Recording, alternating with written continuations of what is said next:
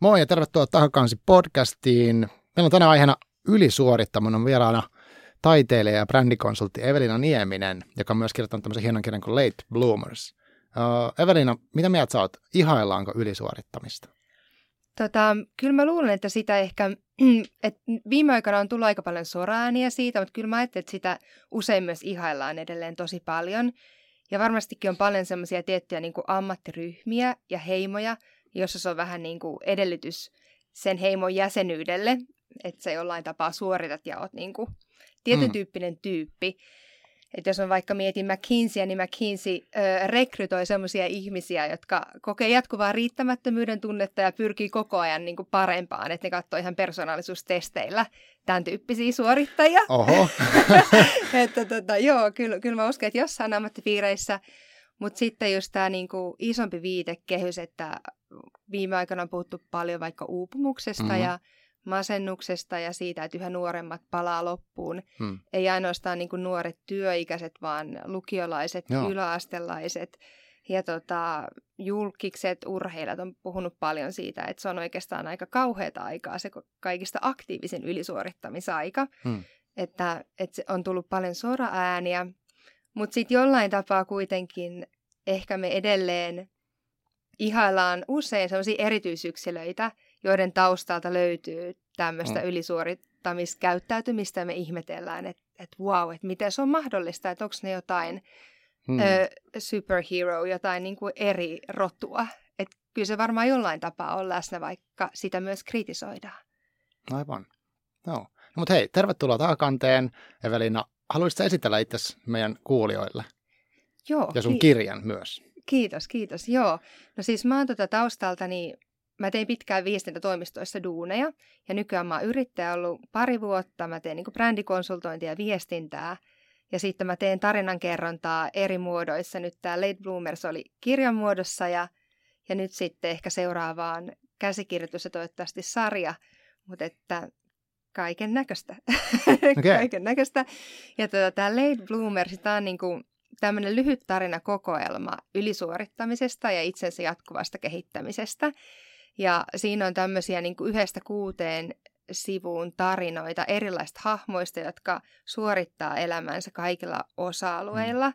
aina työstä parisuhteeseen, hyvinvointiin, harrastuksiin. Ja tota, siellä on muun muassa tämmöinen pariskunta, jotka asuu kyllä yhdessä, mutta nukkuu eri sängyissä, mm. jotta se uni olisi optimaalinen. ja ja tota, sitten seksileikit on todellakin kalenterissa, ne ei Aivan. mitenkään spontaanisti mm. vaan tapahdu, vaan Joo. se on niinku pakko olla siellä. Mm. Ja sitten on tämmöinen äh, tarina niin kuin toimistossa, missä on tosi huono työilmapiiri, ja sinne palkataan Labradorin nouta ja sitten parantaa sitä. Mutta hän on armoton alisuorittaja, vaan nukkuu, nukkuu koko ajan eikä saa mitään aikaiseksi oh. siellä, ja sitten saa potkut. Ja tota, tämän tyyppisiä juttuja. Aivan. Mistä tämä, miksi sä teit mm. tämmöisen kirjan? No tota, kai mulla itselläni on sitten jonkinmoista taustaa tässä mm. ylisuorittamisessa, että se osui niin kuin lähelle. Ja tota, sitten kun mä olin elänyt sitä elämää monta vuotta ja mä aloin olemaan tosi kyllästynyt siihen, tosi väsynyt ja iloton, mm. mutta sitten mä huomasin, että, että mä oon kuitenkin ehkä vielä niissä ympäristöissä ja ympyröissä, missä monet muutkin on samahenkisiä. Mm. Ja, ja, tota, ja sitten mä aloin tarkkailemaan sitä elämää ja, ja se alkoi näyttää tosi kummalliselta. Joo. Ja tota, siitä syntyi sitten nämä tarinat, jotka on kyllä siis mun mielikuvituksen tuotosta Aivan. lähinnä. Niin, että esimerkiksi tämä koira ei ole saanut futkuja. ei. Okei, okay, hyvä. Joo. Mm. Minkälainen vastaanotto kirjalla on ollut? Tota, tosi hyvä vastaanotto, ainakin siltä osin, mitä on mun korviin kantautunut. Joo. Että, että ihmiset on ollut jotenkin tosi iloisia, että sitä kritisoidaan, että kun sitä yleensä glorifioidaan, hmm. tai aiemmin glorifioitiin vielä enemmän sitä ylisuorittamista ja jaksamista ja Joo. suorituskeskeisyyttä, niin sitten se, että kuinka raskasta se on ja kuinka kauheita se oikeastaan onkaan. Hmm. Ja sitten ihmiset on tunnistanut itsensä ja ollut tosi helpottuneita, että ne on ehkä vähän niin kuin nauranut ja itkenyt vuorotellen, kun on lukenut sitä. Joo. Joo. Joo, mä samaistun, koska mä luin sen ja sitten mulla oli sen, siis mielikuva oli jotenkin semmoinen tosi niin kuin, vähän niin kuin ehkä pehmeämpi, koska mm. kuvat oli tosi kauneita ja, ja näin. Mutta sitten kun mä rupesin lukemaan niitä tarinoita, niin nämä oli äärimmäisen, tai siis mä tulkitsen tosi aika synkiksi jopa jotkut niistä tarinoista, että miten pitkälle ne henkilöt vei ne niiden tekemiset niin tavallaan ihan ääripäähän. Ja sitten ne oli kuitenkin lopulta tosi ehkä surullisia tai jotenkin paikkas jotain, mitä niillä oli rikki sillä tekemisellä, ja sitten se ei välttämättä paikkaantunut. Et se oli musta tosi si- siisti. ja sitten mä olin, että vau, mikä juttu. Mulla tuli mieleen tosi paljon se, niin kuin ei saisi verrata ikinä, mutta tiedätkö se Black Mirror TV-sarja, Joo. niin vähän se semmoinen, että että tämä on tätä meidän elämää, mutta pikkasen vähän niin kuin liioiteltu ehkä sillä tavalla, että mä pystyn samaistua nauraa ja silti se oli aika hieno kokemus lukea. joo, joo, joo, joo. Joo, kyllä mäkin tuolla just ajattelen, että, että tota, koska eihän se ylisuorittaminen niin kuin johda mihinkään, koska hmm. sille ei ole koskaan loppua. Sä voit aina olla parempi periaatteessa, niin, aina kyllä. suorittaa enemmän. Kyllä. Ja jos se on se ainoa mittari, niin silloin se, se ikinä hmm. täyty. Niinpä. Että et noin surullisesti se varmaan just, just menee. Joo. Joo. Mitä, se, mitä sä ajattelet, että mitä se niinku, vaikka siis mä haluan määritellä sitä termiä, ei välttämättä täysin, mutta mitä se sun, sulle tarkoittaa, jos sanotaan ylisuorittaa? Ylisuorittaa. Mm. No se tarkoittaa mun mielestä asioiden varmistelua, sitä, mm. että sä et voi jättää mitään niin kuin vaan, tai minkä varaan, että sä aina varmistat, että kaikki menee tosi hyvin. Ja se on, sam, se on niin kuin sukua perfektionismille, joka, jotka molemmat on vähän niin kuin just kumpua siitä riittämättömyydestä ja siitä, mm. että ei voi sietää epätäydellisyyttä ja sitä, että lähtökohtaisesti me kaikki ollaan hyvin monella tapaa mm. epätäydellisiä. Mm. Aivan. Me yritetään varmistaa ja poistaa se mahdollisuus, että, että näin ei tapahdu. Mm. Ja tota, sitten ylisuorittaminen on myös semmoista tekemistä, mikä poissulkee kaiken niin kuin luovuuden tai spontaaniuden, koska silloin jokainen asia on jo ennalta määritetty ja siellä niin. ei ole aikaa sillä luovuudelle tai kohtaamiselle tapahtua. Aivan. Ja silloin se on myös joku, me tullaan kohta siihen aiheeseen varmaan uudelleen, mutta, mm. Mutta ohisuorittamista, mistä ja. sivuttiin tuossa ennen kuin aloitettiin tämä podcast, niin tota, siinä mielessä, että, että jos sä ylisuoritat, niin sä varmistat vaan tietyn asian tapahtuvaksi, mutta siellä ei jää niille innovaatioille mm. ja luoville asioille tilaa, ja silloin se ei oikeastaan ole sen parhaan mahdollisen tuloksenkaan saavuttamista, vaan sen hyvän keskiverron mm. jollain Aivan. tavalla.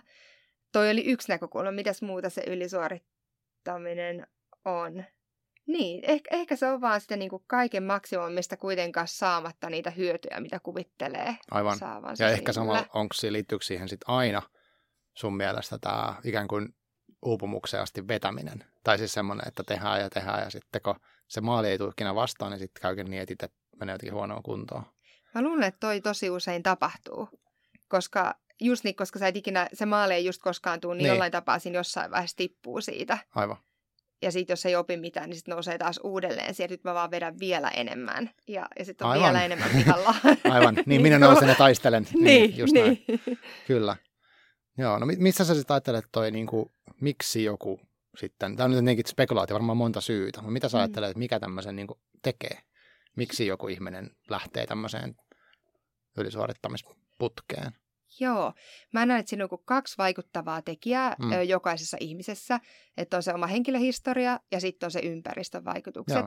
Ja jos eka ajatellaan sitä niin henkilöhistoriaa, niin mitä varhaisemmassa vaiheessa on tapahtunut jotain, mikä on viestittänyt sulle, että sun pitää olla parempi ja sä et riitä, hmm. niin sitä enemmän sun pitää paikata sitä. Joo. Ja sitä enemmän sä tarvitset koko ajan varmistusta ikään kuin sille, että se ei riitä, että sulle silloin tällöin joku antaa hyvää palautetta, vaan sä oot ihan täysin riippuvainen siitä palautteesta. Ja mikä näkyy tosi hyvin vaikka somemaailmassa, että me mm-hmm. kaikki tietää henkilöitä, jotka on tosi riippuvaisia siitä palautteesta ja joiden pitää tulla nähdyksi niin kuin päivittäin, että Joo. on ikään kuin olemassa. Aivan.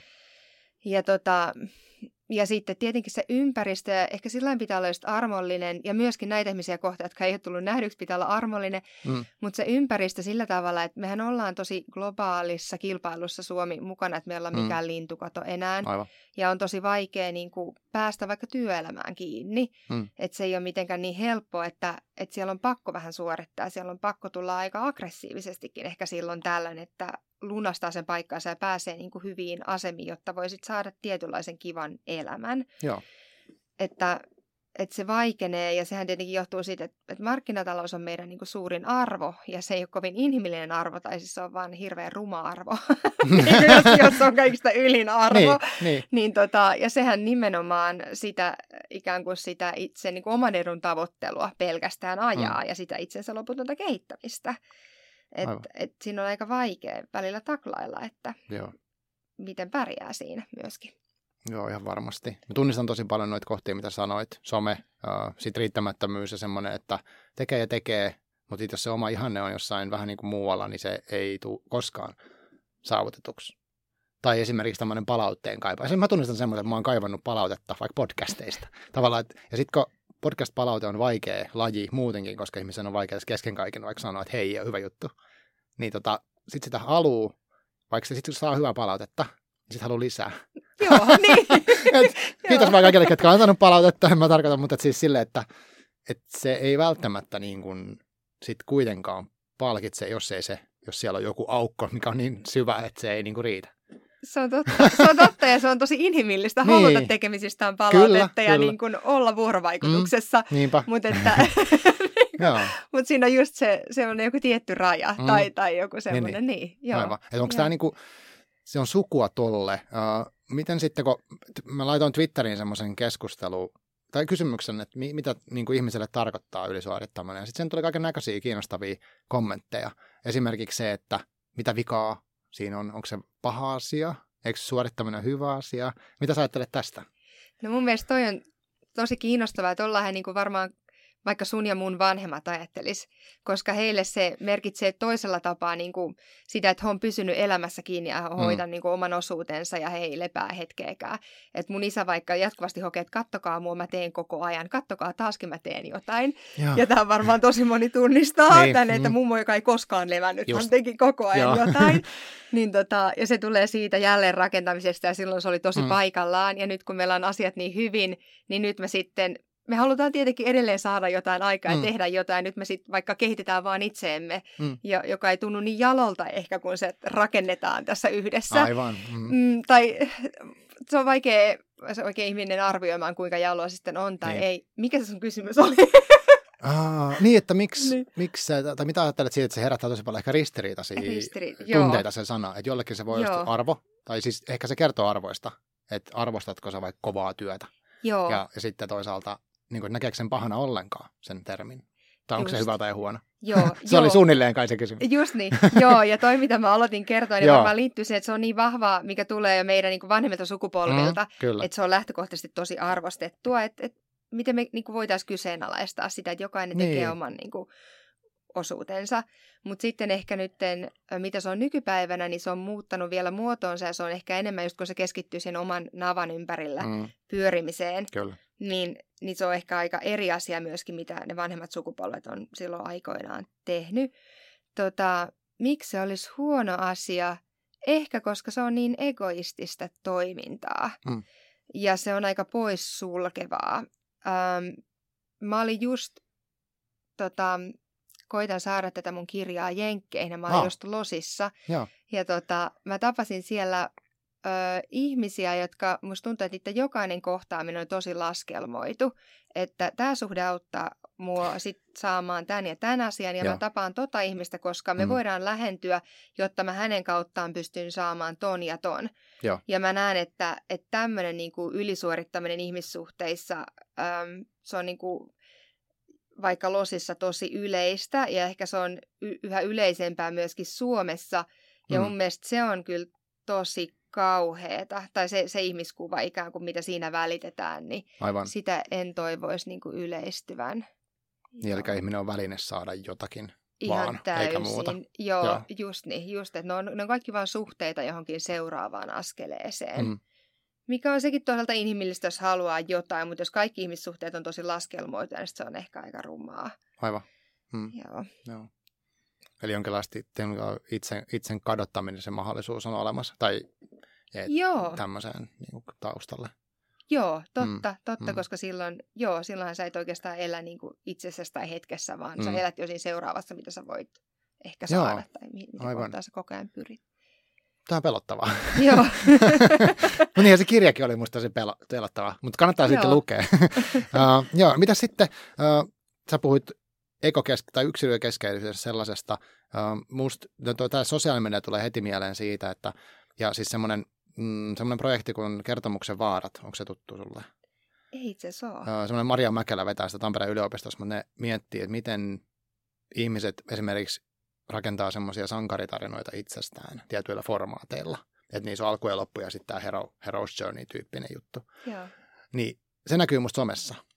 Uskot sä, että sosiaalinen media lisää tai vaikuttaa paljon tähän tämmöiseen? Et esimerkiksi, että haluaisin tehdä jonkun asian siksi, että mä saan siitä draaman kaaren rakennettua sosiaalisen mediaan. Joo, kyllä mä luulen, että tosi moni ajattelee sillä että nyt kun mä teen tästä jonkun Instastory, niin tässä mm. on niinku just tämä niinku alku, keskikohta ja loppu. Mm.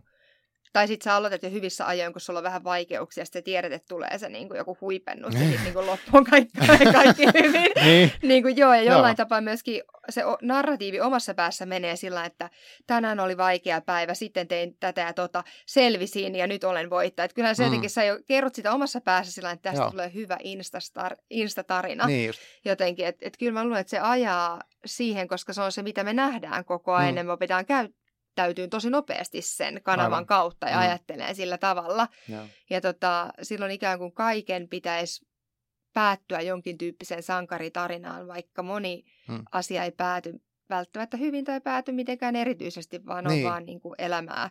Mutta jotenkin niinpä. se pitäisi siellä paketoida semmoiseen hyvään Joo. päätökseen. Joo, ja sitten ehkä on, no perinteisessä mediassakin on näitä tämmöisiä, että okei, sairastuin, toivuin, löysin uuden elämän. Ja sitten the end, ikään kuin se elämä loppuisi siihen, eikä joo. tulisi muita vaikeuksia, mitä varmasti tulee. Todellakin, joo. joo, joo. Usein musta tuntuu, että silloin kun ihminen kertoo jonkun oivalluksen, niin silloin se ikään kuin se oppivasta alkaa. Mm. Ja, ah, ja siitä niin. ehkä jollain tapaa se kasvu on niin kuin jollain tapaa vasta alussa ja siitä voi seurata vielä vaikeita vaiheita. Mutta mut just, että me ollaan nähty vaan se niin kuin onnellinen mm. loppu ja me ei niin. tiedetä, mitä siellä oikeasti tapahtuu Kyllä. sen jälkeen. Joo. Joo. Ja en mä tiedä, ehkä toi, on, voiko toi olla sitten niinkin, että – että osalle tuommoinen voi tuoda toivoa, että hei, wow, että tuommoisesta voi selvitä, mutta osalle voi tulla taas, että, että olen huono, koska en selvinnyt yhtä hyvin. Totta, totta, joo. joo, varmastikin. Varmasti kyllähän se on tosi voimaannuttavaa myös välillä lukea jotain tarinoita. Mm. Ja kiva nähdä, että muutkin epäonnistuu vaikka esimerkiksi. Niin, niin ja just. onnistuu yhtä lailla. Aivan. Mutta joo, en mä tiedä. En mä tiedä. Kyllä mäkin tuossa hiljattain, kun olin sairaalassa jos operaatiossa, niin, mm. niin kun aloin pohtia siellä kun mä heräsin siitä nukutuksesta, että millainen Insta-tarina tästä tulisi. Mä mitä tämä on aivan sairasta.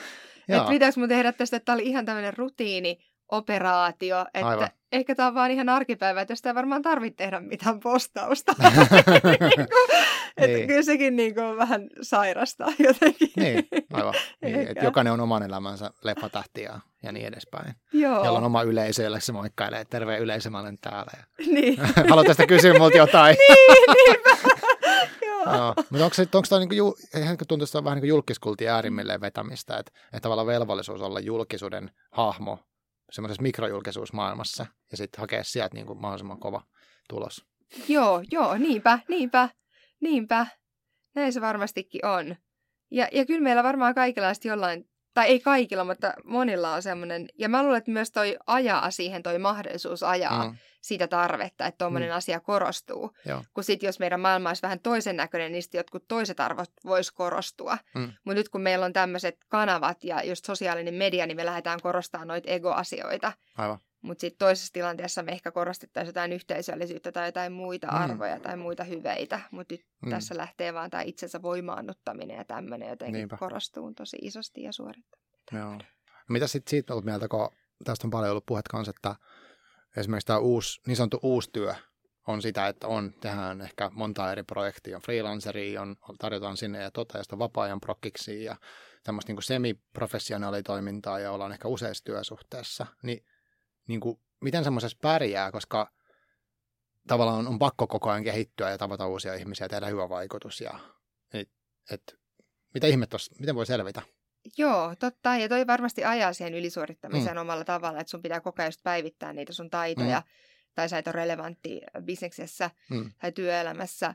Tota, mä luulen, että tuommoinen työnkuva ei sovi niin kuin kaikille persoonatyypeille, että se on liian stressaavaa, että tosi moni vaan tykkää, että tuodaan työpöydälle asiat, että tee tätä. Aivan.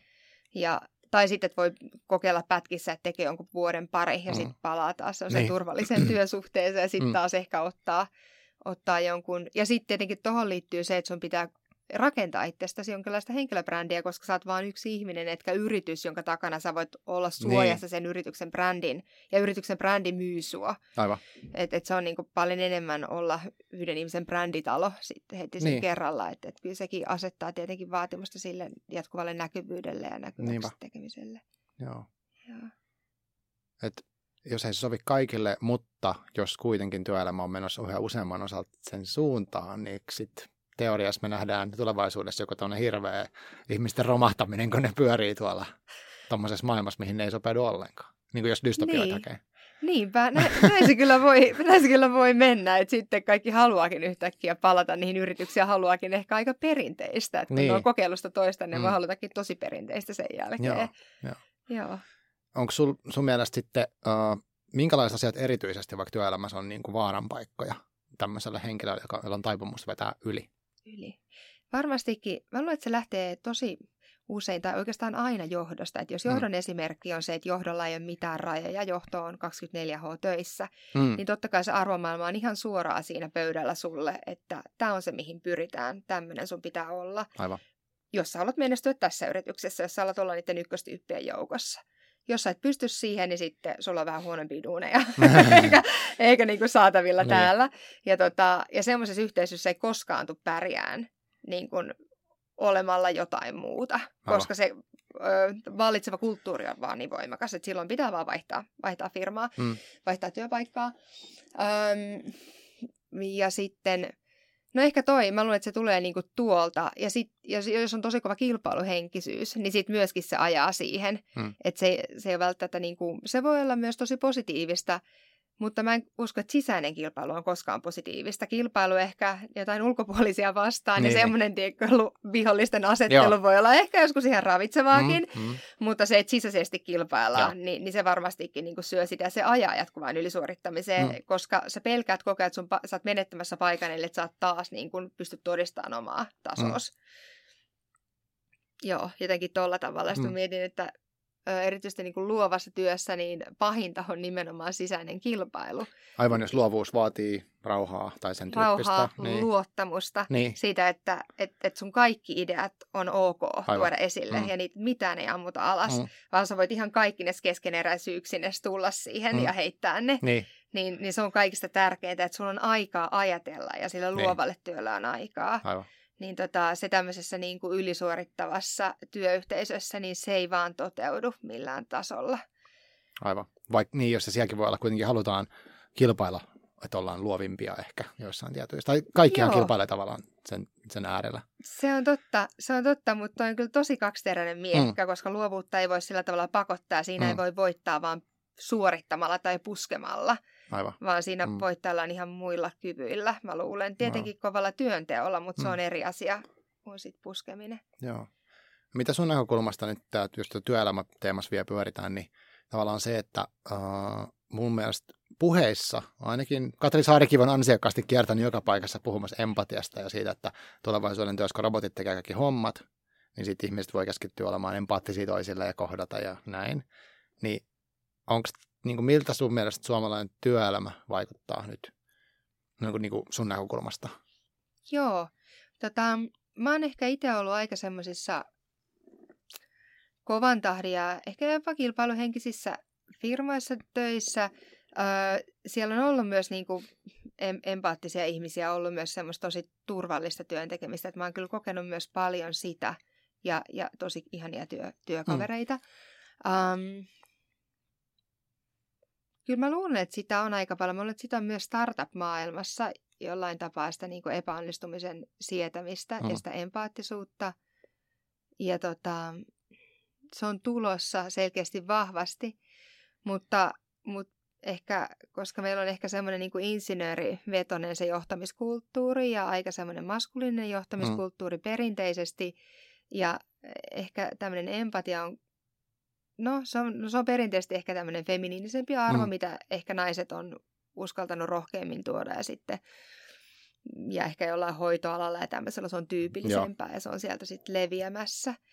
Kyllä mä luulen, että se on, mutta se ei ole ehkä ihan niin totta vielä mm. välttämättä, että mitä me haluttaisiin, että, että se olisi totta, mutta kyllä mm. se varmasti on on pikkuhiljaa tulossa. Niin just, aivan. Ehkä, ehkä toivo, paljon. voidaan toivoa. Niin. Joo, aivan. No sitten tota, puhuttiin, äh, ohisuorittaminen oli tämmöinen termi, mikä tuli vastaan tuo keskustelusta. Joku, joku oli sitä mieltä, että jos ylisuorittaa, niin se voi tarkoittaa sitä, että vetää, tai siis eh, tarkoittaako se ohisuorittaminen niin kuin sitä, että tekeekin hirveästi kaikkea, mutta ei esimerkiksi niitä omien arvojen mukaisia asioita. Ja sitten ikään kuin sen takia vähän niin kuin palaa vaikka loppuun. Tai jotain tällaista. Mitä sulla tulee siitä mieleen? Joo, mun mielestä toi kuulostaa tosi fiksulta. Joo, just noin, että, että jos sä ikään kuin ylisuoritat, ja silloin mä lähtökohtaisesti ajattelin, että sä oot astunut, tai ohisuoritat, mm. niin sä oot astunut niin kuin itsesi ulkopuolelle, mm. ja sä toimit ulkoisista ärsykkeistä. Joo. Ja silloin sä just ohisuoritat niitä sun arvoja, että sä et ole siellä itse sisällä enää, ja, mm. ja kiinni, kiinnittyneenä omiin arvoihin ja omaan mm. sieluun. Ja, ja silloin se on niin kuin ikään kuin loputon se tie, että silloinhan mm. sulle tulee koko ajan vaan asioita, mitä sä haluat enemmän ja sä et ole koskaan tyydyttynyt. Aivan. Ja, ja siitä tulee varmaan just se turhautuminen, uupuminen, mm. masentuminen, että miksi mä teen tätä. Tosi moni uupunuthan ja masentunuthan näitä, että miksi mä tein Joo, tota. Että no on ihan niin kuin, että mitä tässä tapahtuu. Että eihän niin. oikeastaan edes merkitse mulle mitään. Niin. Että, että, tota, että ne on jotenkin ollut ihan ihan ulkona itsestään mm, sen, mm. sen suorittamisen ajan. Mm. Joo. Aivan, aivan. Niin ja sitten ehkä sitten kun tottuu tekemään jotain asiaa, niin sitä saat vaan tekee. Ei sitä joka päivä tule kyseenalaista, että miksi ihmeessä mä teen näin. Ei. Ellei ole pakko. Et se on totta. Se Eikä on raskasta. Niin. Se on, niin. Niin. Ei saisi mitään aikaiseksi, niin. jos sä kokea vaan mietit, miksi olen täällä. täällä? joo, joo. joo, totta. Mä itse, itse huomaan usein, että on vaikka loma tai joku tämmöinen niin hidastus, niin sitten sit tommosia tulee kelattua enemmän ja katsoa vaikka omaa vaikka työtä sit ulkopuolella usein. Mulle käy joo. niin, että lomalla mä sitä, että no, mikä, mikä se järkeä tässä on. Ja sitten mä usein palaan, mutta mut välillä tulee semmoisia tiukempiakin arvopohdintoja, että ei, ei kyllä toimi. Joo, joo, niinpä, hmm. niinpä. Ja toi on ihana toi loma, koska silloin yleensä mm. tulee aika kirkkaasti, kun saa hetken etäisyyttä siihen omaan niin kuin, niin. yhteisöön ja uskaltaa astua sen ulkopuolelle mm. sen, missä pitää koko ajan olla kiinni sit taas niin kuin päivittäin. Joo, joo. joo. No miten itse sitten, uh, jos mennään tämmöiseen, että sen verran mitä haluat kertoa, niin sä, kun sä sanoit itse, että sä oot ehkä kokenut ton tyyppisen, että sä oot vetänyt, vetänyt yli, suorittanut yli näin, niin miten sä, oot sä, oot sä niin kuin omasta mielestä jotenkin niin kuin päässyt irti siitä tekemisestä? Ja sitten miten? Joo, joo, joo. Joo, mulla oli siis jossain vaiheessa nuoruutta, mulla oli semmoinen tosi hassu aikakausi, että mulla oli jokainen tunti oikeastaan ihan sekunti, minuutti aikataulutettu, mm. joko niin kuin fyysiseen suoritukseen tai henkiseen tai sitten niin kuin tämmöiseen älylliseen. Että mä tein ihan, niin kuin, mulla oli tosi tarkat päiväsuunnitelmat, mä opiskelin silloin, mun päivä oli opiskelua, sitten sen jälkeen oli ehkä joku fyysinen suorite, sitten vielä niitä kouluhommia mm. ja sitten ehkä joku henkinen tai taiteellinen suorite. Ah, niin kuin, että tota, et, et kaikki oli jollain tapaa niin kuin jotain suoritteita. Sitten mulla ei ollut aikaa yhtään olla mun ystävien kanssa, koska mä en kokenut, että mä saan niistä riittävästi irti. Mm. Ja, ja varsinkin, jos niillä ei ollut ikään kuin, ne ei ollut mun mielestä siinä he, henkisessä tasolla, kehityksen tasolla, vaikka mä olen varmaan kaikista alikehittyneen henkisesti. niin tota, niin mm. sit mä en voinut tu- tuhlata aikaa ikään kuin, niin, jos, jos mä en tiennyt, että mä saan niin kuin vastinetta Aivan. siihen, mit, mit, mitä kohtaan mä niin kuin kohti mä pyrin. Joo. Ö, eli on tosi vahva tausta niin kuin mm. siinä. Siitä on ollut tosi vaikea päästä irti Joo. ja on ehkä päässyt niin kuin pikkuhiljaa aina yksi asia kerrallaan. Että on jättänyt vaikka jotain harrastuksia vähän pois. Joo. Ja sitten on vaikka työssä pikkuhiljaa hiljentänyt jossain kohtaa ja, ja sitten tuonut enemmän niitä ystäviä mm. elämään. Ö, mulla on kyllä helposti tulee sellaista vauhtisokeutta, että Joo. se, kun mä innostun jostain. Ja mun ongelma on ollut aikaisemmin, että mä innostun niin hirveän monesta asiasta.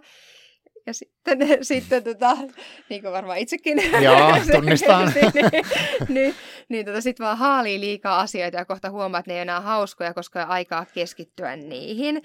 Koska kaikista kivointa on vaan niin kuin, olla niiden asioiden äärellä ja puhua niistä mm. ja jotenkin velloa niissä sillä ihanan pitkään ja t- tutkia niitä asioita.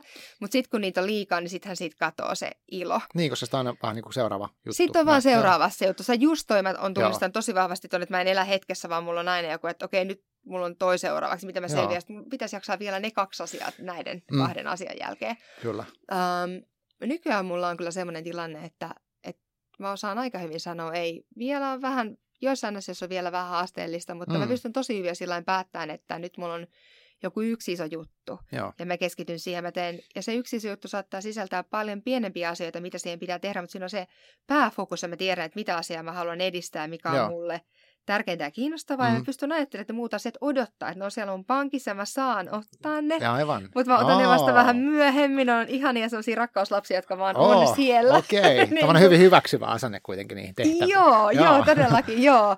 Ja sitten, koska se on niin palkitsevaa viedä jotain loppuun Mm. ja sitten öö, käydä siitä keskustelua ihmisten kanssa ja, ja syventyä Mm. johonkin asiaan, että siitä tulee niin sellainen valmis loppuun viety Joo. juttu, että saan siitä kyllä paljon, Aivan. paljon iloa. Että nyt on Mm. semmoista malttia kyllä tullut. Okei, okay. mutta tunnistat sä, koet sä olevasi kuitenkin niin tavoiteorientoitunut, mutta niin kuin jotenkin, Joo. miten sä nyt sanoo sitten, niin kuin, ettei ole Mutta, yli vaan semmoista, niin kuin, tuntuu sopivammalta se. joo, tuntuu sopivammalta just niin.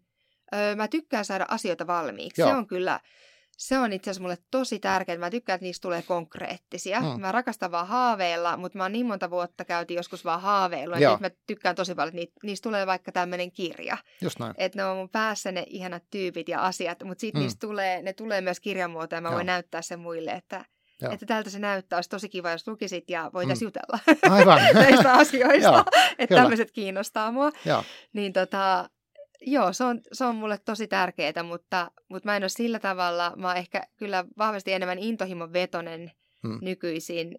En oikeastaan kunnianhimon vetonen kyllä juurikaan. Joo, Joo. tosi kiinnostavaa. Jotenkin, jotenkin niin samaistun moneen, mitä sanoit tuossa. Esimerkiksi se ö, valmiiksi tekeminen, että musta on kiva aina, kun, no vaikka nyt tämä podcasti on hyvä esimerkki, että on niin kuin ajatus tehdä ja sitten tulee se tekemisen hetki, niin kuin mitä me tässä nyt tehdään, ja sitten siitä tulee valmis asia. Se on Joo. hauskaa, ja sitten se, on, sit se tehtiin. Että se ei Joo. jäänyt vaan ideaksi, okei, olisipa kiva, vaan että nyt se on niin valmis ja sillä selvä. Ja mä saan siitä hirveästi irti. Ja mäkin tunnistan, että mä oon tavoiteorientoitunut silleen, mutta uh, nyt just ainakaan en koe sitä, että mun pitäisi tehdä niitä tavoitteita ihan hirveän paljon. Vaan Joo. enemmänkin mä mietin, mikä on tärkeää. Mä oon yrittänyt sitä oppia, että mikä on niin oikeasti tärkeä asia. Ja kaikki muut ei, kaikki asiat ei välttämättä yhtä tärkeitä. Niinpä, ei, ei varmasti olekaan. Mm. Joo, aika, aika hyvin pystyy jättämään asioita pois, kun sit oikeasti vaan ottaa raasti, Niin, niin kuin, että mikä on tärkeintä. Aivan, Joo. aivan. joo. Mä tykkäsin esimerkiksi ton Saku Tuominen kirjoittaa semmoinen kirja kuin Juu ei. Oletko lukenut sen? Mä en ole lukenut pieni sitä. kirja Joo. priorisoinnista. Että tavallaan se, että teekö mä tämän, enkö mä tee. Onko tämä tärkeä, onko tämä merkittävä mulle oikeasti itselle vai, tai jollekin mun tärkeälle ihmisille vai ei. Ja sitten vaan ei sitten. Joo. Joo, okei. Okay. No sitten tästä uh, kiinnostaa, kiinnostaa semmoinen, uh, mitä sä, no ehkä tämä menee vähän takaisinpäin, mutta et vielä tästä arvomaailmasta sellaisesta, kun mä itse kuvittelen silleen, että jos eläisi, mä en itse ehkä ole 100 prosenttia siellä todellakaan, mutta jos mulla on hyvin selkeät arvot, ja sitten mä niin kuin, että mä mietin, mä teen semmoisia asioita, mit- mitkä mä koen, että ne on vahvasti tukee niitä jotenkin arvoja, niin sitten mä olisin ikään kuin turvallisimmilla vesillä vähäsen, kuin että mä tekisin jonkun toisen arvojen mukaisia asioita. Mitä mieltä sä oot siitä? Joo, varmastikin just noin. Joo, just niin, koska jos tota... Joo, mä mietin, että tuossa, mun kirjassa on Mm. mm. paljon hahmoja, joilla oikeastaan... Niillä ei varmaan oikein sellaisia syvällisiä arvoja. Että ne on Niin. just nimenomaan tämmöisiä ilmasta napattuja, trendeistä napattuja arvoja, Joo. jonka takia se elämä tuntuu tosi hankalalta. Että, että se on ikään kuin, siihen pitää ladata hirveästi asioita, koska mikään ei oikein tuo tyydytystä. Aivan. Et, et näin, se, näin se kyllä varmastikin on. Siinä on esimerkiksi tämmöinen, no vähän nyt asiasta, mutta tämmöinen nainen, Mhm. nainen, joka tota, käyttää kauneusblogaaja, joka käyttää koko päivänsä niin kuin maksimaalisen kauneuden ylläpitämiseen. Mm. Että hän niin kuin liikkuu aamusta iltaan ja yötä myöten niin kuin eri kauneusrutiinien Aivan. kautta. Joo, joo. Ja, tota, ja sitten ikään kuin se, se kauneus on, niin kuin, että hän on ottanut sen ulkopuolelta tärkeimmäksi arvoksi Mm. ja hän elää niin kuin pelkästään sille arvolle. Aivan. Mm. Että, ja sitten tämmöinen niin kuin suorittaminen, että sähän voit ikään kuin ottaa senkin. Tässä on myös tarina tämmöistä niin maailman ensimmäistä ylisuorittajille suunnatusta vanhainkodista, missä tota, vanhukset elää korseteissa, jotta he eivät kutistuisi. Joo, joo, ja, ja, ja he käyvät tämmöisillä voice coacheilla, jotka sitten auttaa heitä kuulostaan edelleenkin niin kuin, öö, semmoisilta päämäärätietoisilta ja vakuuttavilta. Ja tuota, ettei tulisi yhtään sellaista vanhuuden tuomaa ikävää epäuskottavuutta tai jotenkin mm. heikkoutta tai jotain joo, tämmöisiä, mitä joo, niin kuin voidaan liittää vanhuuteen. Mm, mm. Ja sitten jokainen huone tässä vanhainkodissa on niin kuin hajustettu sen mukaan, että, että sieltä saataisiin maksimaalinen niin kuin hyöty irti siitä vanhuksesta. Aivan. Eli, eli kaikki tämä arvopaketti tuodaan vähän niin kuin ulkopuolelta Jaha. ja ne on niin kuin yhdessä allekirjoittaa, että, tämä on niin kuin, että nämä on varmaan nämä mun arvot. Mm. Et koska tämä on nyt se, mitä yhteiskunta ikään kuin multa, multa olettaa, että, että se varmasti tuottaa paljon onnettomuutta ja, ja yksinäisyyttä ja, ja semmoista tuskallista elämää. Niin, niinpä. Joo. Aivan.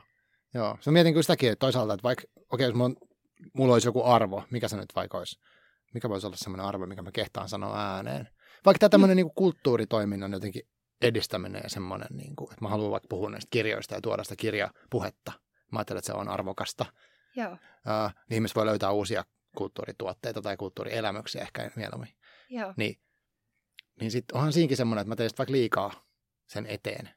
Joo. Ja, ja et, et, toisaalta voi palaa loppuun, vaikka tekisi sitä, mitä haluaa, mutta ehkä en tiedä, voiko sitä arvottaa, että se on parempi tapa sairastua niin. hirveän pahasti. että mä toteutin omia arvoja, Vejas toteutin toisen arvoja, että vähän silleen. Koska, koska mun mielestä ehkä siinä Twitter-keskusteluskin mm, kaikuu semmoinen, että jos joku on tosi intohimoinen vaikka yrittäjä tai, tai hän omistautuu täysin työlle, niin Joo. sehän, sehän voi ehkä kokea, voiko sen kokea, niin kuin, että, että se on, mä nyt toteutan sitä mun tärkeintä arvoa tässä, että älä tule kritisoimaan mun tekemisiä, jos mä tykkään tehdä tosi pitkää päivää. Joo, voi varmastikin. Se on muuten ihan, ihan tosi hyvä pointti, että älä tule kritisoimaan niinpä, millä oikeudella me kritisoitaiskaan sitä, niin. jos ihminen on niin kuin itse tosi tyytyväinen just siinä. Näin, just näin. Vaikka palaisi loppuun, niin silti on valinnut, valinnut sen tien. Aivan, saappaat jalassa, näin. Niin, mm. niin niinpä. Tota, joo, ei sitä varmaan voi, mutta kyllä mä ehkä silti Kaikki, mikä johtaa tuommoiseen niin sairastumiseen, niin ei ole, just ei ole tervettä toimintaa, mm, niin kyllä mm. ehkä siinä vähän perään kuuluttaisi sitä, että onko kuitenkaan niin hirveän tietoinen siitä omasta toiminnastaan. Mm, mm.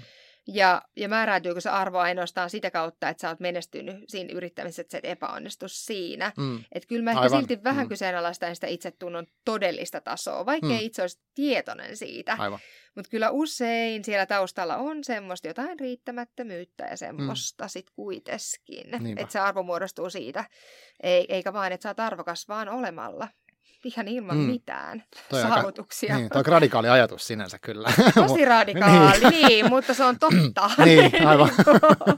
Me ollaan kaikkia yhtä arvokkaita, mm. eikä yhtään sen arvokkaampia, toisi, toisiamme arvokkaampia. Niin, se, se kuulostaa, se hyvältä kuulostaa, mutta my, myöskin sellaiselta asialta, mikä on vaikeaa kuitenkin sille lähtökohtaisesti mun ainakin ottaa saman tien vastaan. Joo. Et mitä jos mä lopetaisin kaiken tekemisen, niin onko mä mukasit yhtä arvokas ja niin edespäin. Tosi vaikea. Uh, Miten sä, niin sit, miten sä haluaisit muuttaa tätä, jos, jos sä saisit niin kuin tyyliin, jos olisit diktaattori tai joku tämmöinen vastaava, sä saisit muuttaa vaikka nyt työelämää tai tätä, niin miten, miten sä haluaisit kaikki tekis? Joo, toisin. tota, joo, mä, mä muuttaisin tietenkin eka sitä johtamiskulttuuria joo. ja toisin sinne just sitä empaattisuutta ja inhimillisyyttä tosi paljon enemmän. Ja, ja semmoista sallivuutta erilaisille persoonille, että ei yrittäisi laittaa kaikkia samaan muottiin. Mm. Ja jotenkin ajatella, että vaan tietyt ihmistyypit voi olla arvokkaita tietyissä työyhteisöissä. Aa, esimerkiksi extrovertti, introvertti. Just, just tämän tyyppistä. ja jotenkin opittaisi oikeasti tuntea niiden ihmisten vahvuuksia. Et nyt paljon puhutaan työelämässä, että tunnistetaan ja kyselläänkin, että mitkä, mm. mistä sä tykkäät, millainen tyyppi sä oot ja ikään kuin otetaan huomioon se. Mm. Mutta sitten se ei kuitenkaan jollain tapaa, kuitenkin jollain tapaa sieltä nostetaan tietyn tyyppisiä vaikka just ekstrovertteja henkilöitä ja sitten ne introverttien voimavarat jää täysin käyttämättä mm. ja ne ekstrovertit ei välttämättä opi um, keskusteleen ja, ja saamaan niistä introverteista irti asioita, koska ne on niin päällekäyviä, että niille mm. introverteille ei jää. Mä en ole siis introvertti, mutta mä oon tosi hyvä kuunteleen, niin niin munkin päälle puhutaan usein ja mä oon sen verran kohtelias, että mä en hirveän helposti sano, että, että tota, ja saanko jatkaa niin kuin vielä, vaan tota, odotan vaan, että se ihminen itse tajuaa, mutta välttämättä aina ei tajua, niinpä, usein niinpä. ei tajua.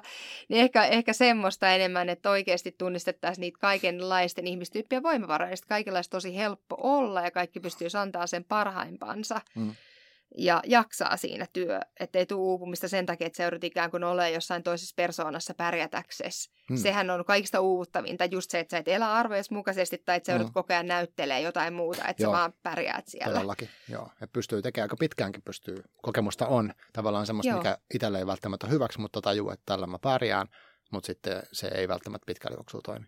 Just niin, hmm. joo. Joo, ihminen on sitkeä huonossakin asioissa. Todellakin, todellakin, joo joo.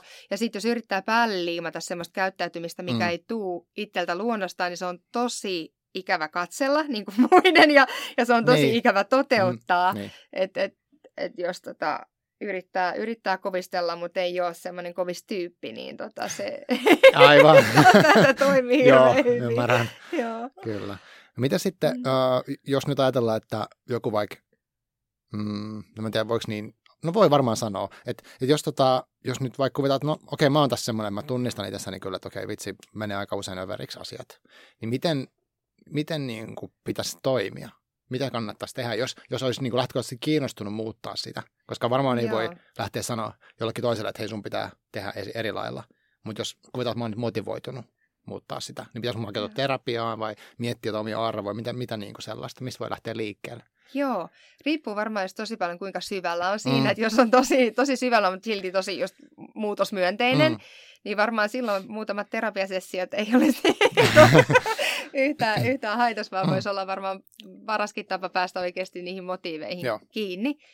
Um, joo, sitten varmaan jos tarkastellaan ja uskaltaa astua ikään kuin sen oman viiteryhmänsä ulkopuolelle, jos siellä vaikka on paljon suorittamista tai jos mm. on työyhteisössä, joka on rakennettu suorittamiselle, niin uskaltaa astua sen ulkopuolelle ja kyseenalaistaa sitä.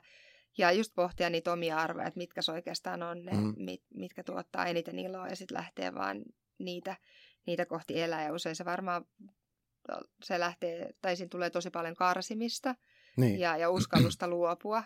Ja sitten niin varmaan voi vähän ystävyyssuhteetkin mennä uusiksi ja mm. varmaan usein myös se työ saattaa niin. mennä. To- toisaalta voi olla myös, että pystyy siellä työssään niin kuin re-establish yourself jollain tavalla. Aivan. Ja, ja tota, kertoa, että nykyään mä itse asiassa teen tämmöisellä vähän niin kuin kestävämmällä tavalla näitä töitä. Ja nyt mä toivon, että opitte näille mun uusille työtavoille Aivan. myöskin. Ja mua tavoittaa vaan tällä ja tällä ja tällä. Ja mun maili on kiinni, kun mä menen nyt ajattelemaan tuonne huoneeseen yksin. Ja, et kyllä sen pystyy tietenkin tekemään mm. myös monissa, vaikkei ne olisi lähtökohtaisesti myötämielisiä, niin kyllä se varmaan pystyy tekemään myös ihan siellä työssä, missä on tällä hetkelläkin Aivan. monissa paikoissa. Joo. Joo, vaatii varmasti jonkinnäköistä kuitenkin ehkä rohkeutta, koska sitten jos, jos nehän on ollut pelottavia ajatuksia, että vaikka jos tuli semmoisen tulokseen, että, että tämä työ ei ole mua varten, mä oon kouluttautunut vuosia, mä oon tehnyt tätä, mä suht, siis mä en ole nyt tässä esimerkki, mutta olisin teoriassa, että, että mitä mä sitten teen, jos se ei olekaan se mun juttu. Niin tavallaan sehän sitten pitäisi vaihtaa kokonaan suuntaan ja tehdä jotain ihan isoja radikaaleja muutoksia ja muutos on vaikeaa. Niin, niin niinpä. Et, tota... Joo, joo. Se on ihan totta ja joskus voi vaatia jotain tuommoista. Joo. Aika usein se myöskään ei vaadi sitä, mikäli ei me sieltä. Joskus ehkä se radikaalimuutoksen tekeminen voi olla myös menemistä sieltä, missä aita on matalin, että ei lähde ikään kuin tekemään hitaasti ja kestävästi sitä muutosta, että ei kykene siihen. Mm. Ja nyt mä en tarkoita ollenkaan, että mä kritisoisin kaikkia, jotka on tehnyt radikaaleja muutoksia. Varmaan niin kuin se on joissain tapauksissa myös ihan pakollista, mutta että on myös semmoinen keskitie, että sä alat vaan niin kuin pikkuhiljaa rakentaa mm. sitä, joka on sitten semmoisen turvallisuuden hakuselle ihmiselle, niin kuin mä oon, mm. niin ainakin tosi hyvä, hyvä vaihtoehto, niin, että niin. se pystyy rakentamaan. Niinku tavallaan niin kuin... tuunaa pikkuhiljaa kaikenlaisia asioita. Just niin. Karsii lait... vähän, tekee vähän enemmän tota. Just niin, Joo. että laittaa pikkuhiljaa sen kohdalle ja sitten yhtäkkiä se loikkaankin mm. aika iso, Aivan. kun sen on, vaikka sen on tehnyt niin kuin osissa ja vähän niin, pidemmän ajan. Niin parin vuoden jaksoa, niin. niin vaikka. Joo, totta. Joo. Ja toikin on ihan tavallaan armollista, koska ei kaiken tarvitse olla niin kuin dramaattista. Ei. Et mistä tarvitsee tehdä se Instastory, että wow, tänään mä muuten koko mun elämän. Apua, ei. Joo, ei. Joo, vaikka semmoistakin tavallaan varmastikin ja tavalla ehkä arvostetaan. Musta mua kiinnostaa tämmöiset niin kuin, äh, arvostuksen stereotyypit. Yksi, mikä tuli esiin Twitter-keskustelussa myös, ehkä tuossa sun kirjassakin näkyy, että on vaikka sitten semmoinen superkiireinen tyyppi, joka sanoo aina, että sillä on tosi hyvä kiire ja se ei kerki mitään, että on koko ajan kaikkea. Mutta sitten toinen äärihahmo voisi olla tämmöinen super zen, ketä koko ajan meditoimassa nukkuu hyvin ja silloin ourasormukset ja vaikka mitä. Niin tiedätkö, että semmoinen va- maailman valastuneen tyyppi. Joo. Niin tämän tyyppisiä, tunnistatko tämmöisiä stereotyyppejä? Tunnistan, joo, toi on totta. Ja molemmat noistahan on ärsyttäviä periaatteessa, koska, koska tota, just se ihminen, jolla ei ole koskaan aikaa, joka on niin kuin, mm. niin liian tärkeä sulle, että sä et saa siihen otetta niin. jollain tapaa. Ja mulle tulee mieleen tuosta mun kirjasta, siinä on mm. tämmöinen siis ylisuorittaja mies, joka seurustelee usein naisen kanssa, että kukaan ei ole heistä, riittävän hyvä hänelle. Mm, että et hän sitten aina niinku vaan vaihtaa tosi nopealla syklillä ja sitten hän päätyy koiraan kumppanina, mm. koska koirahan ei niinku sano mitään vastaavaa, se on aina isäntänsä, niinku niin. isäntänsä kannoilla tyytyväisenä. Aivan. Mutta tota, tämä koirapa sitten masentuu, mm. koska se isäntä on oikeasti aika karsee tyyppi. ja tota, sitten sitä pitää alkaa viemään koirakuiskaajalle että sekin suhde sitten päättyy vähän, vähän ikävästi. Mutta sitten taas just tämmöinen, toisaalta tämmöinen tyyppi, joka on optimoinut koko ajan sen mielen rauhansa, mm-hmm. vaikka just ja sen hyvinvointiinsa mm-hmm. el- elää ikään kuin semmoista sen elämää, Joo.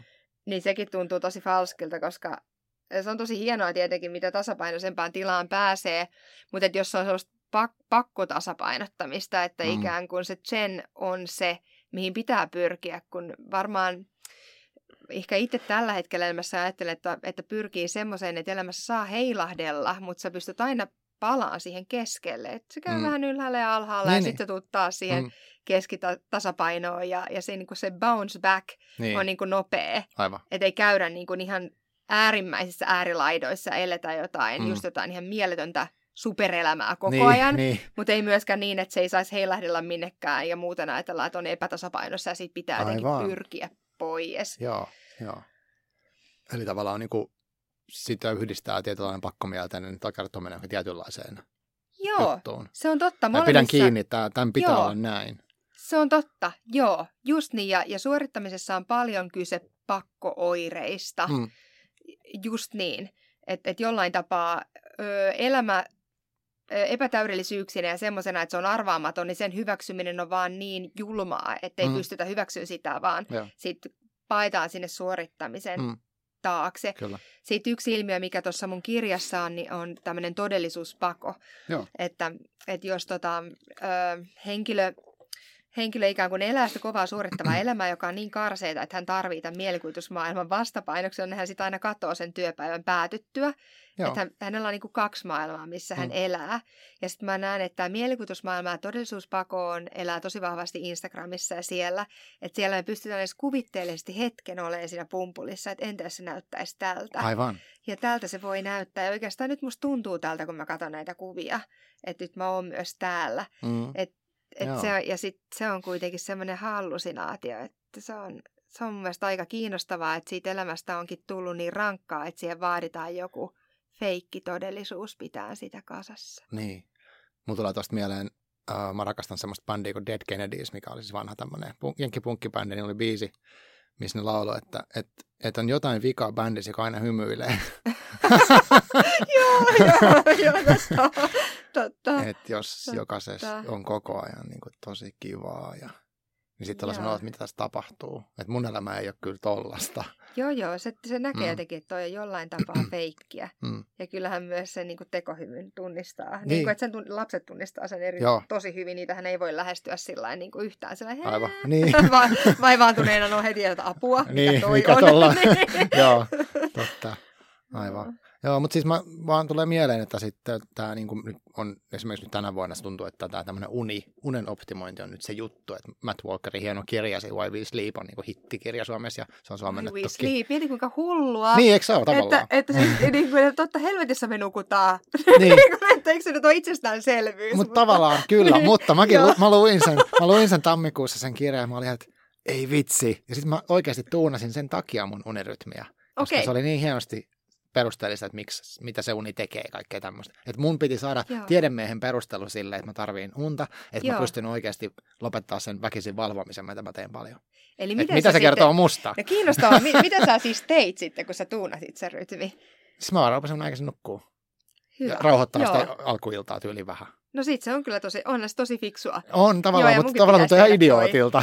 niin, niinpä, mutta en mäkään kyllä Mm. osaa tehdä. Kyllä mullekin pitäisi jonkun vanhemman tulla sanoa, että nyt, nyt Niin, rauhoitetaan, niin, nyt, nyt aletaan joo. jo käymään iltapuulle. Ja, Aivan.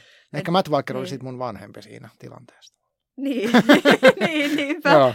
Mutta toi on tosi jännä toi, mitä sanoit, just Mm. toi, että, että tota, ähm, mitä tuossa kirjassakin paljon sivutaan, mm. just se, että että mitä hyvinvointikonsultit vaikka meille myy. Joo. Ja mitä konsultit Mm. mm. yleensäkin tekee, että ne varastaa sulta kellon ja myy sen sulle takas. Ja sit sä oot ihan sillä että wow. Ah, niin, mä näen tästä Niin. paljon kelloa. Niin, että ei ole totta, Niin. kiitos. Aivan. Ja, ja tota, ju- just, että tämä on just tämän nukkumisen kanssa, Joo. että, että hei oikeasti kannattaa nukkua, wow.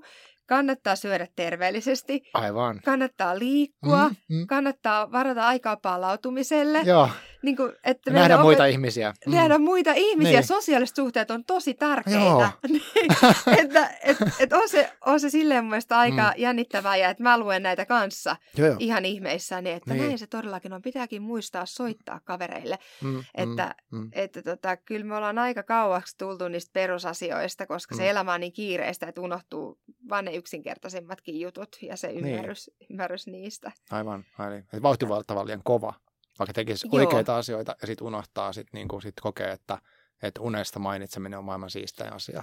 Joo, just niin. Ja sitähän nämä, niin kuin, Mm. jos mietitään, että mitä niin kuin ylimmälle johdolle suunnataan, vaikka Hintsa Performance, tämmöiset Mm, palvelut, kyllä. niin nehän nimenomaan puhuu siitä hyvin perusasioista, koska näillä Mm. ihmisillä ei ole aikaa miettiä enää niitä asioita. Aivan. Että elämä on niin kiireistä, Mm. että ne ei pysty huolehtiin niin kuin perusasioista. Niin. Ja sitten niitä opetellaan uudelleen. Aivan.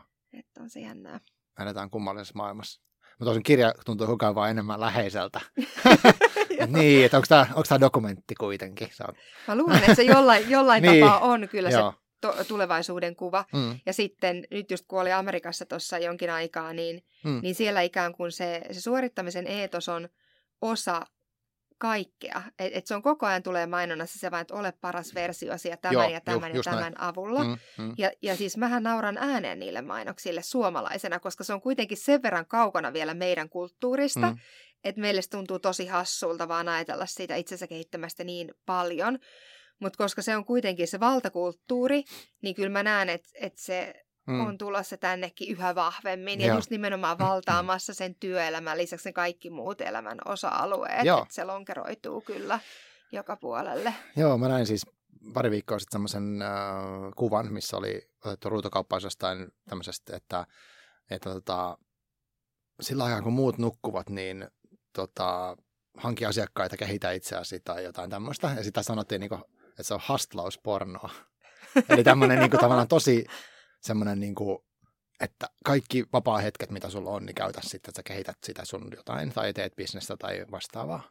Joo. Niin onko tämä niin kuin, onko tämä tulos tänne?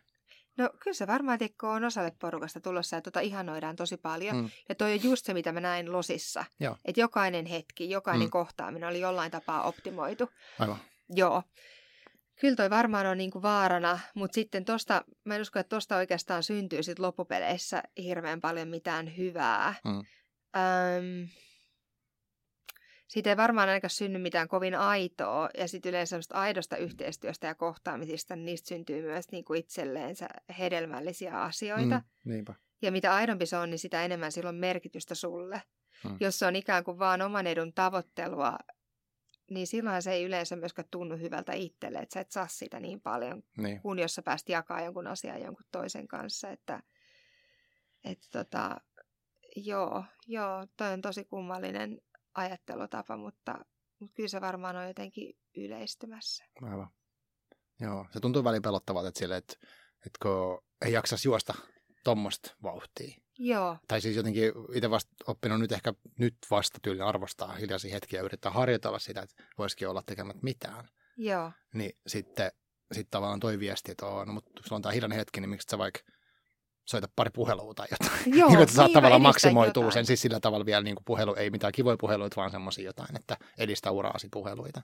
Joo, Joo. joo. Hirveetä. No joo, mutta siis tämä on, tää on vaan makuasia myös. Miten sitten ö, vielä ehkä, no toi tavallaan tulevaisuuden ennustamista. Mitä sä, mitä sä haluaisit itse tehdä sun, sun taiteella ja sun työllä, niin mitä sä haluat vaikuttaa? Joo. Uh, mua, kiinnostaa, no mua kiinnosti tosi paljon just tämä, tämä suorittamiskulttuuri ja mm. tämä ikään kuin mitä meille markkinoidaan ja mitä lähinnä siis markkinatalous meille markkinoi. Mm. Koska tämähän on bisnestä parhaimmillaan, Aivan. et ole koskaan täydellinen. Joo, se ei lopu, totta. se ei lopu koskaan. Mm, mm. Et, et sehän on niinku hirveän, hirveän niinku hieno bisnesidea ja, ja siitä riittää paljon sanottavaa. Ähm, mua kyllä kiinnostaa tosi paljon just se, mua kiinnostaa tämmöiset egoasiat ja se, että, että, miten, että jos se ikään kuin ego saa ihmisessä liian suuren vallan, niin millaisiin asioihin se johtaa. Mm. Ja se on nimenomaan tässä suorittamisessa tosi vahvasti läsnä, koska sehän on täysin ego-ohjautunutta tekemistä, että minulle enemmän, minä Aivan. haluan tulla nä- nähdyksi, mm. niin kuin, että minä olen täällä, semmoista huutamista koko ajan, itsestään niin kuin asian tekemistä. Aivan. Ja tota, se kiinnostaa mua, mua paljon, ja mä oon nyt alkanut kirjoittaa käsistä niin kuin pikkupomot Aa. semmoista sarjaa, okay. missä on kolme tämmöistä tosi kovaa pientä egoistia. Ja mä sanon pientä, koska ne on ihmisinä ehkä mun mielestä pieniä. Aivan, koska niin, niin. niin. Et ei mitään koko välttämättä. Ei välttämättä mitenkään, jo niin. koosta tietenkin joo, vaan silleen, että ne on vaan niin, että ikään kuin kaikki heidän teot tähtää siihen, että he yrittää nousta tikapuita pitkin ja nostaa statustaan ja, mm. ja nostaa sitä egoonsa. Okay. Että tota, mua, mua kiinnostaa tosi paljon ähm, tämmöinen niin kuin ihmisten, ihmisten niin kuin oman edun tavoittelu ja semmoisten ihmisten, jotka tosi säälimättömästi tavoittelee sitä omaa etua, Aivan. koska usein myös semmoiset ihmiset etenee yhteiskunnassa Joo. korkeille mm. ja, ja silloin se on ehkä vähän epäedullista, että he päättää meidän muiden asioista, joilla voisi olla ehkä jopa vähän hedelmällisempiä arvoja, mm. niin tota, mua kiinnostaa tutkia sitä. Okei. Okay. Tuleeko tämä kirjana vai missä muodossa? Oletko päättänyt jo sen? Mä en ole päättänyt sitä täysin, mutta mä ajattelin, että siitä voisi kyllä tulla sarja. Joo. Niin kuin ihan semmoinen sarja. Joo. Joo. Joo, koska ne hahmot on tullut mulle vähän niin kuin sillain mm. puhuun ja, ja ne kuvat ja fiilikset. Aivan. Okay. Se on, se on tota, yksi juttu. Ja sitten mä olin just Amerikassa ton mm. kirjan kanssa ja siellä näyttää nyt ainakin alusta lä- lähtökohtaisesti tosi hyvältä. Okay. Että tota, saa nähdä, että jos se lähtee sitten tonne rapakon taakse. Toivotaan. Voisin kuvitella, että sielläkin samaistutaan. Siellä kyllä, joo, joo. joo ainakin nämä, just nämä tyypit, nämä mun agentit, niin oli, toinen oli lukenut tuon kirjan, kun se juoksi juoksupyörässä ja oli vaan kiljahdellut, että ei ole, tässä olen minä, ei. Jotenkin tyypillistä juoksupyörässä. tai jossain juoksumatalla, niin, niin olen lukenut sitä silleen, niin, että OMG, että et sopisi varmaan kyllä tosi hyvin sinne, sinne markkinalle. Aivan. Joo, koska siellä sitä ei just niin kuin, siellä sitä ei oikeastaan kritisoida, että siellä se mm. on vaan semmoinen, niin kuin, että se otetaan totuutena niin, että lähtökohtaisesti, on. Niin. niin se voisi olla ihan kiinnostava semmoinen Joo. kyseenalaistus. Kyllä. Kyllä, joo. No mitä vielä sitten ehkä loppuun, niin uh, sä puhuit, minusta oli hienoa, että sä puhuit niinku, tavallaan semmoisista arvoista, ihanteista, hyveistä jopa. Se on harvinaista puhetta. Joo. Mitä sä haluaisit nähdä enemmän maailmassa? Joo. Mä haluaisin nähdä enemmän kohtaamista. Sitä, okay. että, että vaikka työpaikalla, kun sä puhut jollekin tai sulla on palaveri, mm. niin ihan vaan hyvin yksinkertaisesti ollaan läsnä ja kuunnellaan ja mm. jutellaan. Niin, ettei samaan puhelinta säädetä tai jotain. Ei todellakaan ja laitetaan mailia sinne tänne ja niin. olla vaan ihan poissa olevia, mm. vaan sitten, että aina missä ollaan, niin ollaan läsnä. Mm. Koska ei voida olla kuin siinä tilanteessa. Että sitä, ja sitä mä vaadin ihmisiltä tosi paljon nykyään. Ja mä en oikeastaan tekemissä ihmisten kanssa, jotka ei ole läsnä. Se ei Joo mulla yhtään hedelmällistä ja kiinnostavaa. Mm. Tota, sitä mä haluaisin nähdä enemmän. Sitten mä haluaisin nähdä tosi paljon enemmän inhimillisyyttä ja sitä epätäydellisyyden sietämistä. Oh. Ja sitä, että mm. ihmiset uskaltaisi olla niin kuin haavoittuvia ja Joo. uskaltaisi esittää keskeneräisiä ajatuksia, eikä heti dumais, jos tulee joku asia, joka tota, ei ole loppuun saakka mietitty. Että semmosia, semmosia ihania arvoja. Joo. Mm. Joo. Hyviä tavoitteita mä allekirjoitan. Ehdottomasti, hyvä. joo. Hyvä. toivon, toivon niitä, ehkä toivottavasti voi niitä edistää jollain omalla tavalla. Et sitä. Miten tota, haluatko sanoa vielä jotain lopputarveisiin meidän rakkaille kuulijoille tai kertoa jonkun, uh, joku haluaa kuitenkin nyt sen kirjan tai seurata sua jotain kanavaa kautta, tämä nyt pitää sanoa. Joo. Niin onko joku, mihin, mihin pitää mennä, että löytää vaikka sit kirjan tai saa kuulla susta lisää? Joo, no siis kirja, kirja tosissaan se nimi on Late Bloomers – Short Stories of People Overachieving Without Achieving. Ja mua voi seurata Instassa mm, Late Bloomers ja kolme S perään, joka on vähän hassu. Joo. Ja sitten kirjan löytää kyllä googlaamalla Niin Evelina. Nieminen Late Bloomers. Joo, ja mä laitan linkin sitten siihen jaksoon ja kaikkea. Joo, Se löytyy joo, suoraan sieltä. Joo, joo. Hmm. Mutta kannattaa, kannattaa lukea, lukea ehdottomasti. Ne on lyhyitä tarinoita, ne on vähän niin kuin hyviä biisejä, vähän niin kuin neljä minuuttia jotain viihdyttävää, missä voi olla jotain tosi viisasta ja Mm. koko elämän tarkoitus kerrottuna samassa. ja tota, joo, joo, ainakin viihdyttävää se varmastikin on. Ja varmasti Mm. myöskin ajatuksia herät, herättävää. Joo. Kiitos tosi paljon, kun tulit takakanteen vieraaksi. Ja tota, mulla ei ole enää kysyttävää, niin sanotaan moi. Morjesta, kiitos tosi paljon kun pyysit. Kiitos. Kiitti.